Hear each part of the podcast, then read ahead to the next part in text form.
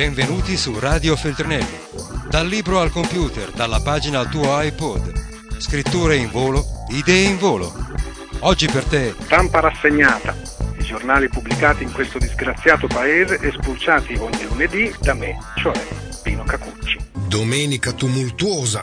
Eh sì, Loredana Bertè si è barricata in hotel, è dovuto intervenire Renato Zero per indurla a rinunciare a insani propositi. Non si era ancora spenta l'eco di questa, di questa tragedia sfiorata che subito ne arrivava un'altra. Silvio Berlusconi si è chiuso negli spogliatoi con tutta la squadra del Milan. A quel punto hanno dovuto chiedere ad Apicella di intervenire. Ma eh, passiamo a cose più serie, ehm, a ben altre donne che non la Bertè, che pure ottiene dei richiami con foto in prima pagina, ma è un'altra signora che eh, occupa molto spazio e dico giustamente, per fortuna, insomma, perché finalmente persino i giornali italiani si sono accorti che esiste l'Argentina e che accadono cose mm, che faremmo meglio a seguire eh, in maniera così un po' più approfondita. Eh, certo che eh, l'Argentina si distingue molto oggi dall'Italia, mm, sono due paesi accomunati da tante cose, non solo dal fatto che gli argentini al 60% sono di origine italiana, praticamente la, la maggioranza degli argentini è di origine italiana. Ehm, una volta Italia e Argentina erano accomunati dal fatto di essere due paesi senza speranza, oggi l'Italia resta pervicacemente un paese senza speranza, mentre l'Argentina qualche speranza negli ultimi anni ha dimostrato di avercela.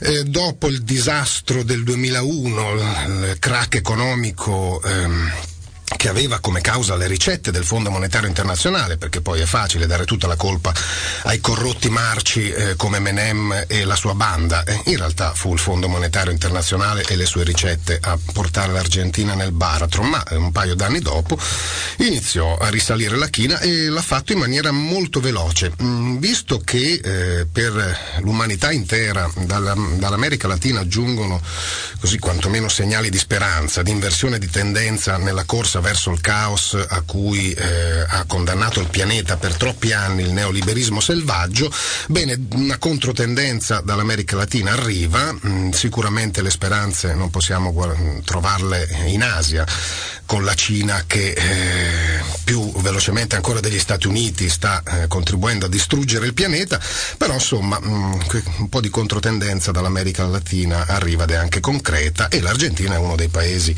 più importanti di quel continente eh, e ora è anche guidato da una donna, dalla signora Cristina De Kirchner che eh, da nubile faceva Fernandez. Stamattina si sbizzarriscono a mh, mm, cercare anche di demolirla. Il Corriere della Sera è il più eh, curioso perché eh, c'ha un articolo che tenta di dimostrare che è di destra, un altro che dice che è troppo di sinistra. Mm, la confusione regna sovrana. Ehm, curiosa anche la Repubblica che va a scomodare eh, insomma, l'unico che ci aveva una portata di mano. Non so se vi ricordate del signor Pallaro, il senatore Pallaro dall'Argentina. Mm, eh, che dice che la incontra venerdì. Infatti la, la, signora Kirchner non vede l'ora di incontrare Pallaro. Comunque dice non copierà il marito, ha una forte personalità, non c'entra nulla con Evita, lei è una signora moderna con un'ottima preparazione politica, quindi il senatore Pallaro che eh, sta sempre con chi vince, insomma, mm, e quindi eh, si era schierato, ma l'ha detto lui, insomma, si era schierato col governo Prodi semplicemente perché Prodi aveva vinto le elezioni, ma dice, ma io comunque sto mm, così, non, non con chi vince, ma con chi governa, via. Quindi già si prepara a dir bene della signora Fernandez Kirchner. Dicevo il Corriere della Sera, da un lato c'è un'intervista a Roberto Lavagna, economista che per qualche tempo ha fatto anche l'economista per il governo di Kirchner, che dice questa coppia non fa bene all'economia, distanti dagli USA inseguono Chavez e quindi accusa Kirchner, ex presidente, e la signora neopresidente di essere troppo vicini al radicalismo di Chavez, il venezuelano.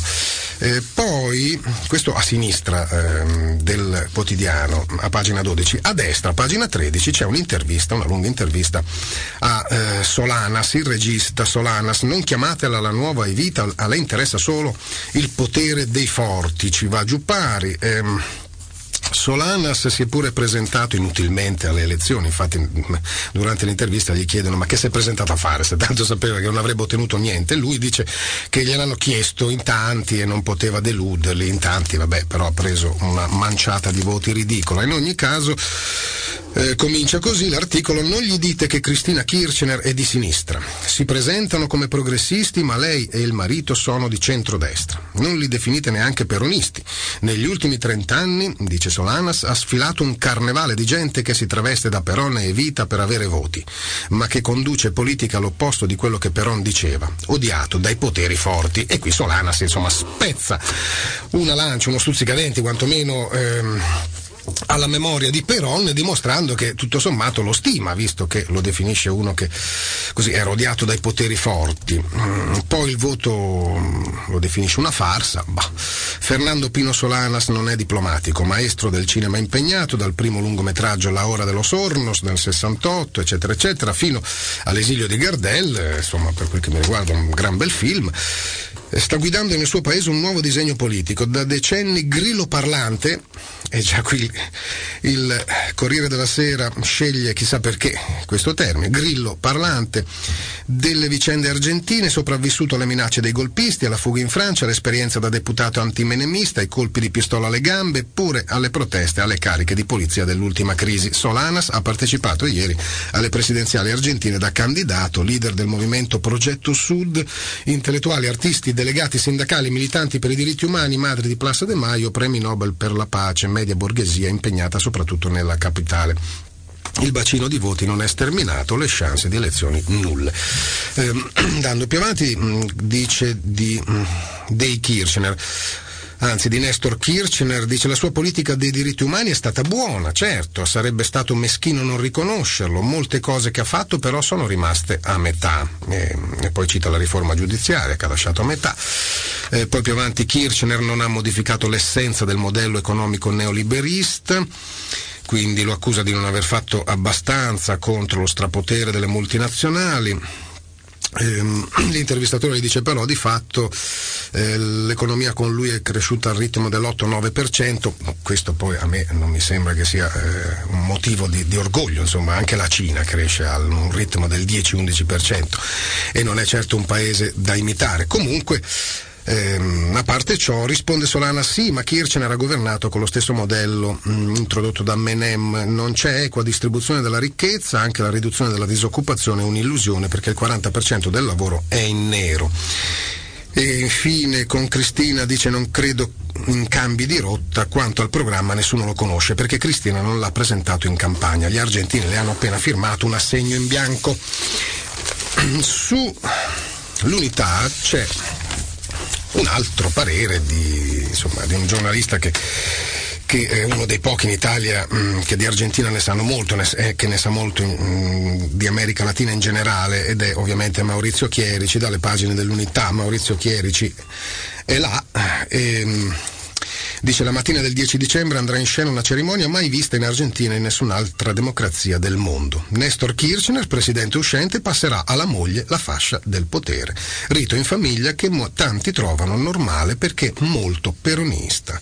Memoria di Evita quando ancora le donne non votavano, eccetera, eccetera. Più avanti impossibile immaginarlo in vestaglia, però Nestor Kirchner in vestaglia ci abbatte a sfogliare i giornali mentre la moglie lavora alla casa rosada e infatti eh, in tanti, gli oppositori soprattutto, dicono che è una mossa di Nestor Kirchner per continuare eh, al potere e infatti c'è chi ironizza dicendo mancano 1057 giorni al ritorno di Nestor alla Casa Rosada, cioè lascia questa parentesi alla moglie e poi torna lui eh, per ottemperare appunto alla legge che gli impediva di ricandidarsi adesso.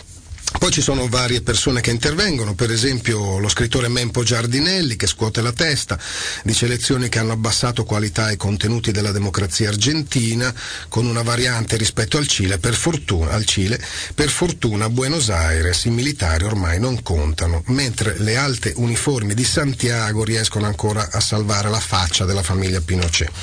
Sì, però eh, aggiungo, intanto la famiglia Pinochet è passata per le patrie galere quindi insomma qualcosina anche in Cile riescono a farla mh, mm, contro le alte uniformi. Più avanti scrive Chierici, il Kirchner che nel 2003 ha affrontato l'economia allo sbando è stato costretto a riattivare freneticamente l'esportazione delle ricchezze contadine. Grano, cereali, carne, vendere tanto per fare cassa subito. E poi più avanti ancora, mentre Cristina conta i voti, una delegazione parte da Washington per una serie di colloqui e il Fondo Monetario ammorbidisce l'intransigenza, seppellendo in cantina i neocon della Casa Bianca. Dominique Strauss-Kahn, francese moderatamente progressista, ne è il nuovo direttore generale. Ha già annunciato il viaggio argentino. Problemi e soluzioni si aggrovigliano in uno scenario ancora indefinito. Lula fra tre anni se ne va. Chavez è il demonio da sbalestrare. Morales ha le spalle fragili. Correa Morales in Bolivia, Correa in Ecuador, promessa ancora in erba.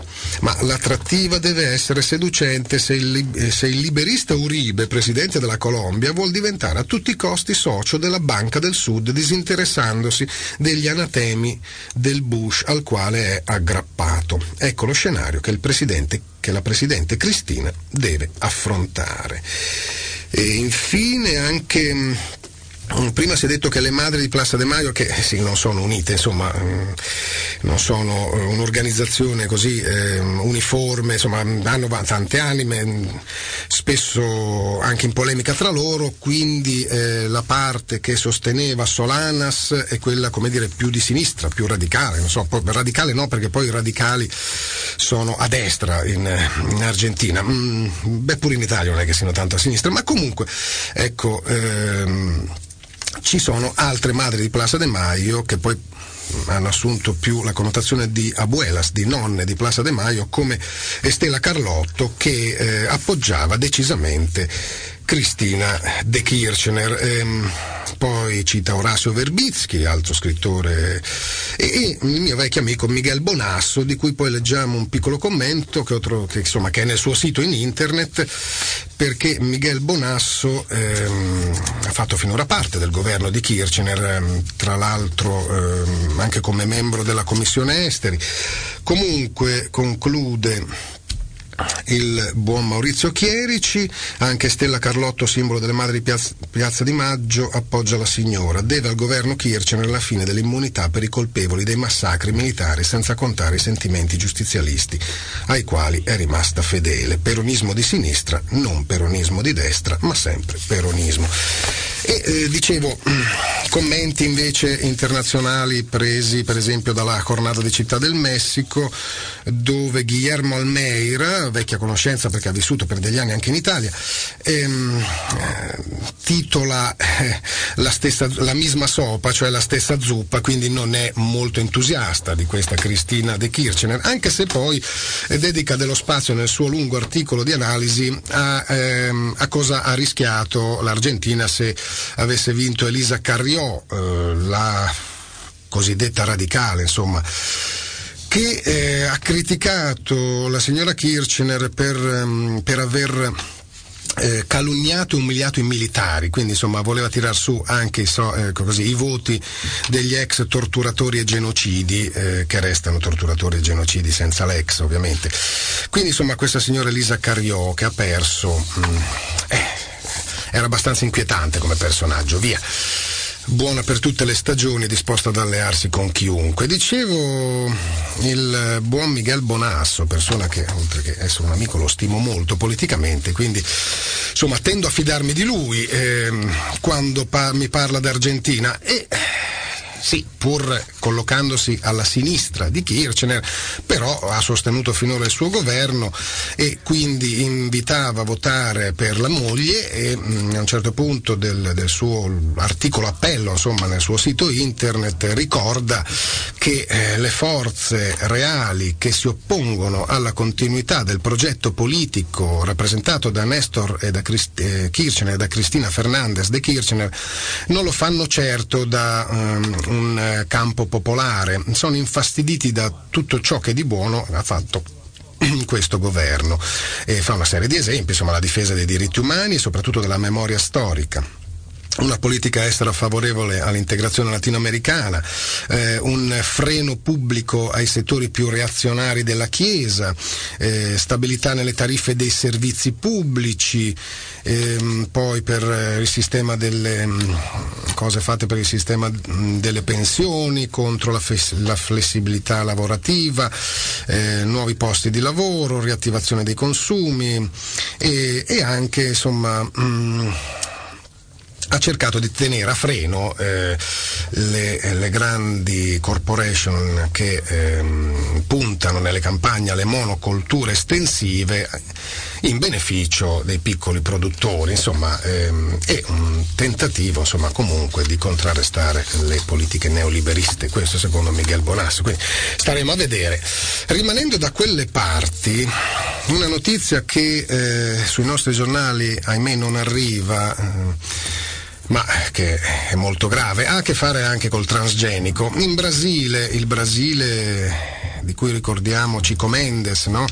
Però a tanti purtroppo Cico Mendes nel senso di martiri. Mm, l'ultimo assassinato si chiamava Valmir Mota de Oliveira, conosciuto come Keno, eh, militante del movimento dei Semterra è stato ammazzato dai paramilitari della mh, multinazionale trans, del transgenico Singenta eh, che ha appunto assoldato una milizia privata, questa milizia privata va nei campi di Semterra e ammazza eh, quelli più in vista, diciamo così, eh, a fucilate o revolverate. L'ultimo è stato Valmir Mota de Oliveira. C'è un lungo articolo sulla Cornada che ricorda tutti i crimini commessi da questa multinazionale multinazionale, la Singenta, che eh, purtroppo però mh, il governo di Lula da Silva insomma eh, se non ha favorito quantomeno ehm, gli ha un po' aperto le porte. Prima c'era una legge che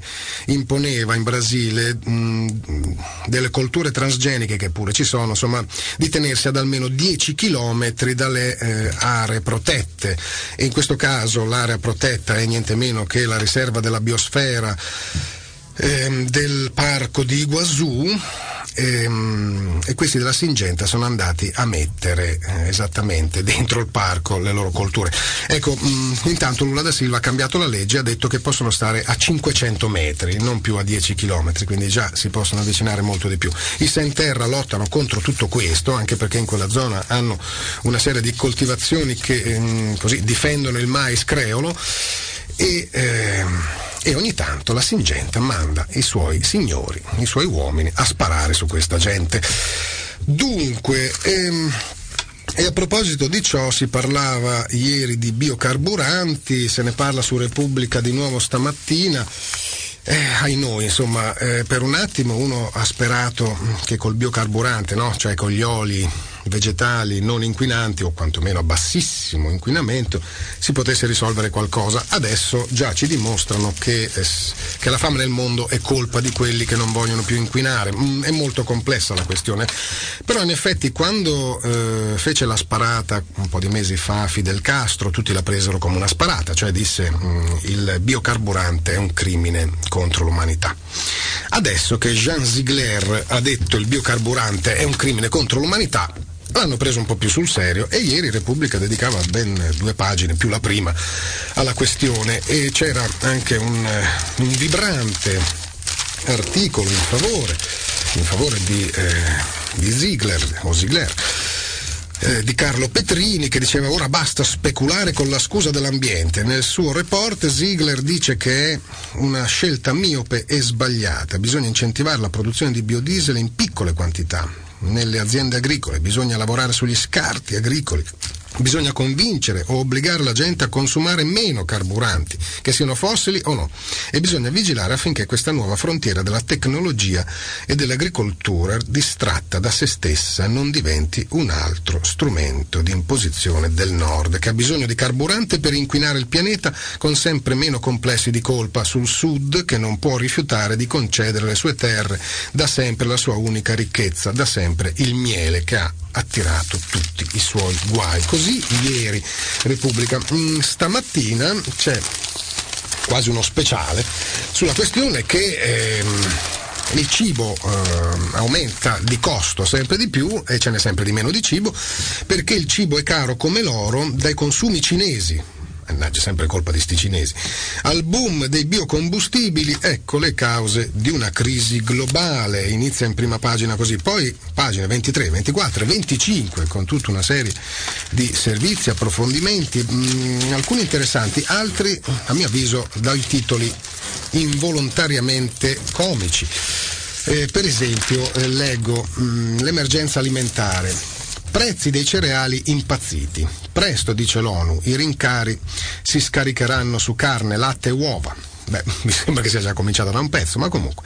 I granai si sono svuotati per colpa delle siccità, del boom dei biocarburanti e dell'impennata dei consumi nei paesi emergenti. E ci si chiede se in futuro ci sarà da mangiare per tutti. Ci si chiede se in futuro, ma è già il presente il fatto che c'è un sacco di gente che muore di fame, anzi è pure il passato prossimo.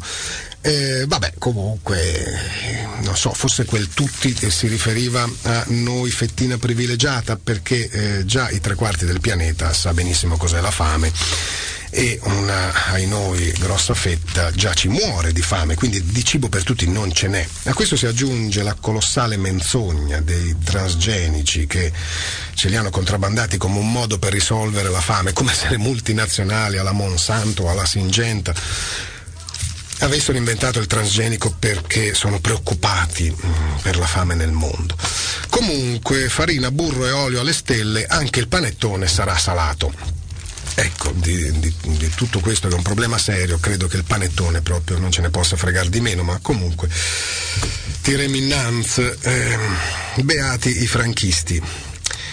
Sì, beh, beati franchisti, nel senso che li hanno fatti beati a botte di 498 in una volta sola. Ehm, è andata in scena ieri a Roma la fiera dell'ipocrisia, hanno spacciato eh, per martiri della fede persone che eh, rimasero uccise in una guerra civile perché sparavano, perché uccidevano e stavano da una parte ben precisa. Mm. E anche quelli che non sparavano comunque erano responsabili di aver portato la Spagna nella tragedia della guerra civile sostenendo il colpo di Stato di Francisco Franco e eh, però ecco hanno preteso di contrabbandarli per dei martiri della fede eh, anziché dei caduti di una spietata lotta politica. Mm, qualcuno ieri ha provato a ricordare che questi beati franchisti eh, tanto beati non sono.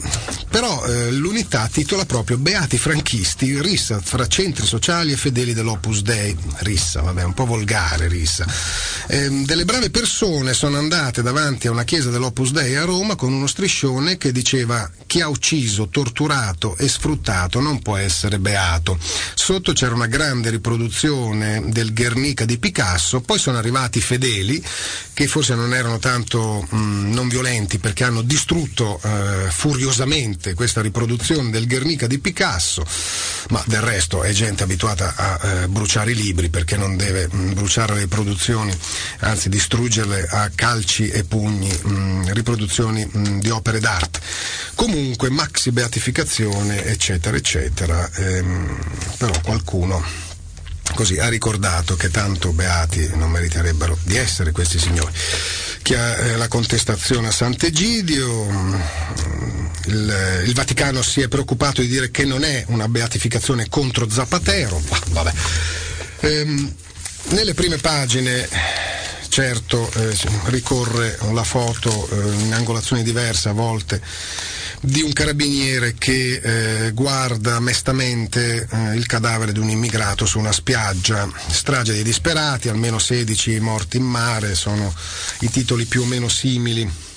Barcone si spezza e l'ennesima tragedia, insomma. E, ehm, ma rispetto a come vengono trattati ehm, gli stranieri una volta che sono qui, che siano immigrati o che siano in visita per tutt'altri motivi, beh, sulla stampa stamattina mh, mm, c'è un articolo che eh, insomma dovrebbe far riflettere su quanti non hanno poi la possibilità di arrivare sui giornali. Il titolo è In prigione sporco straniero, un manager indiano coinvolto in una retata, nessuno mi dava retta.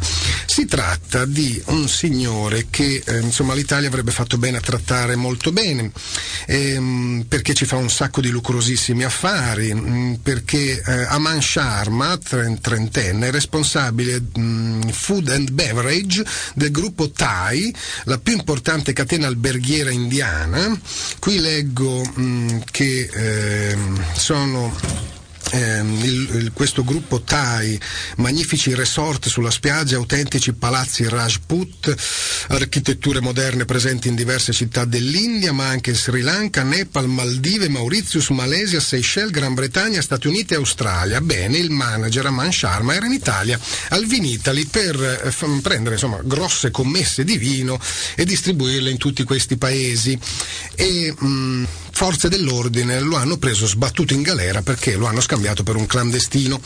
Eh, eh sì, beh, insomma, lui finito, finiti i suoi impegni in fiera ha pensato di fare una passeggiata per Torino, eh, dice la stampa che ha sbagliato strada, cioè ha commesso l'errore di eh, attraversare il quartiere di San Salvario, come se a Torino attraversare il quartiere di San Salvario comportasse automaticamente essere sollevati di peso e sbattuti dentro un cellulare. A lui è successo.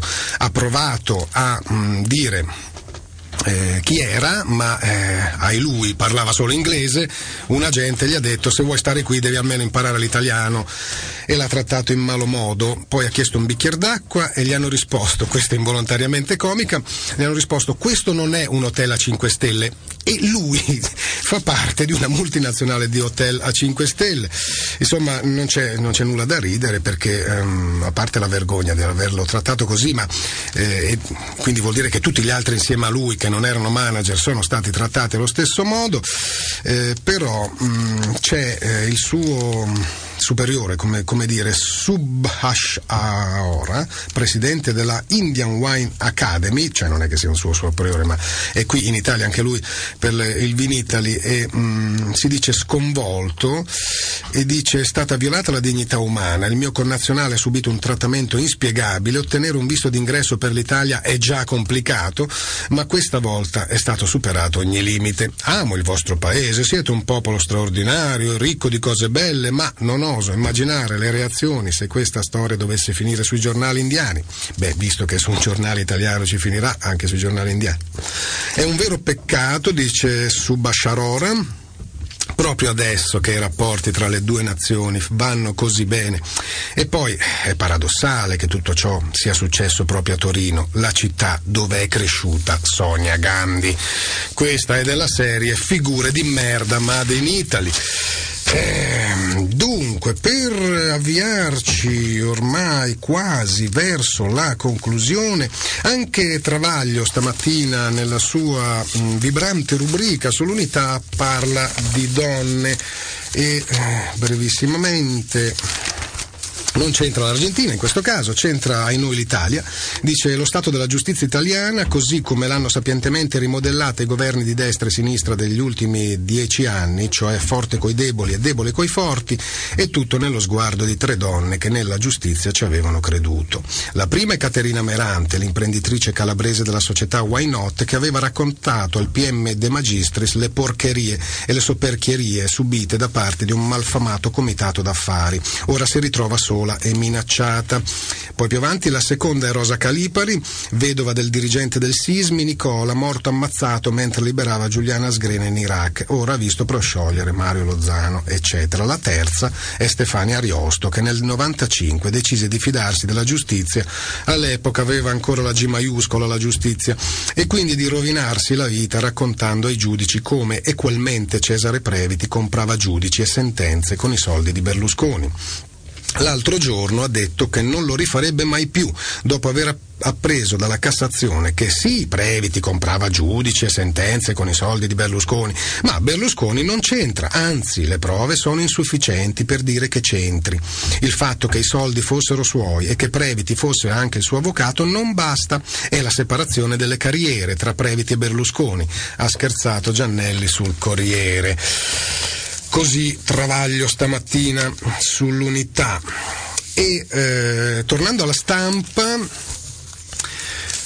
Tornando alla stampa, eh, non è più sola Repubblica in questa serie di articoli eh, sulle ricchezze, sui privilegi della Chiesa che non paga le tasse, eccetera, eccetera. La stampa stamattina eh, fa eh, anche di più e ci ricorda quanta gente la Chiesa, intesa come proprietaria di immobili, sta sbattendo in mezzo a una strada.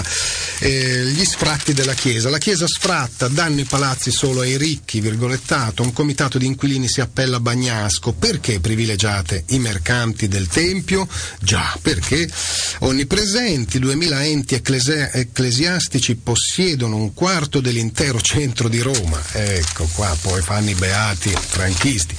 Un ruolo perduto, spesso i beni sono stati donati a ordini e congregazioni perché ne facessero un uso caritatevole, alla faccia della carità, basta pro- proroghe, situazione esplosiva, il 15 ottobre è scaduta l'ultima sospensione delle esecuzioni degli sfratti. Tra i colpiti ci sono persino ex dipendenti, figli e vedove di cittadini vaticani. Oh, ma sono proprio spietati questi. Dice mm, scacciata anche un'associazione per l'aiuto ai carcerati, la disperazione di poveri e anziani. Insomma, sono due pagine che, che grondano vergogna. Ehm, poi salta fuori Monsignor Bonicelli che dice: È vero, siamo in contraddizione con il magistero dei pontefici. E chiudo con la prima pagina mh, del settimanale satirico mh, di dell'unità che si chiama M, poi la M di volta in volta diventa inizio di una parola. Eh, stamattina il titolo eh, è Via da questa Italia di merda. Radio Feltrinelli, tieni la mente sveglia, non smettere di leggere. Resta collegato a questo podcast.